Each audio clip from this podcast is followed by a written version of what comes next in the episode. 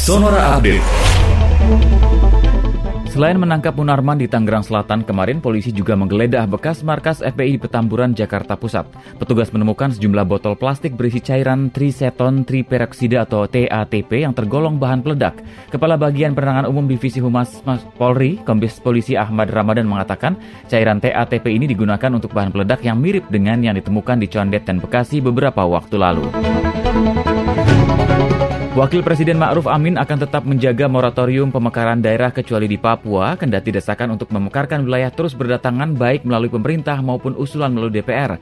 Juru bicara Wakil Presiden Mas Duki Baidowi memastikan bahwa tidak akan ada pemekaran wilayah lagi di Indonesia kecuali untuk Papua.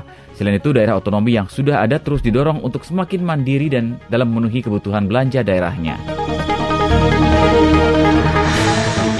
Pergerakan saham di mayoritas pasar saham global merosot kemarin karena optimisme tentang pemulihan ekonomi dipengaruhi oleh kehati-hatian menjelang keputusan kebijakan Bank Sentral Amerika Serikat The Federal Reserve tengah pekan ini. Perkembangan pandemi COVID-19 juga tetap menjadi bahan pertimbangan para pelaku pasar. Bursa-bursa saham di Asia ditutup rata-rata turun, diikuti dengan pelemahan sejumlah bursa saham Eropa di awal perdagangan. Investor mengharapkan Bank Sentral Amerika Serikat mempertahankan suku bunga pinjaman utamanya mendekati nol dan menyuntikkan lebih banyak uang melalui pembelian obligasi.